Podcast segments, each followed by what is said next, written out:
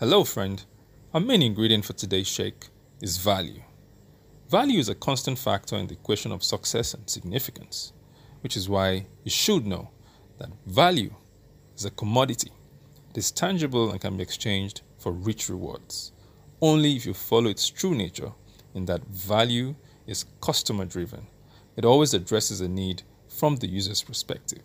It's never about you, except that its value is created by you.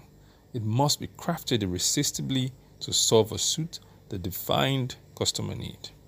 Value, then, is a commodity that is created to solve a customer need in exchange for rich reward. Thank you for stopping by for today's shake. Why don't you say the following words with me? As I focus on value creation, I'm rewarded for providing solutions. Keep succeeding. I'll talk to you again soon.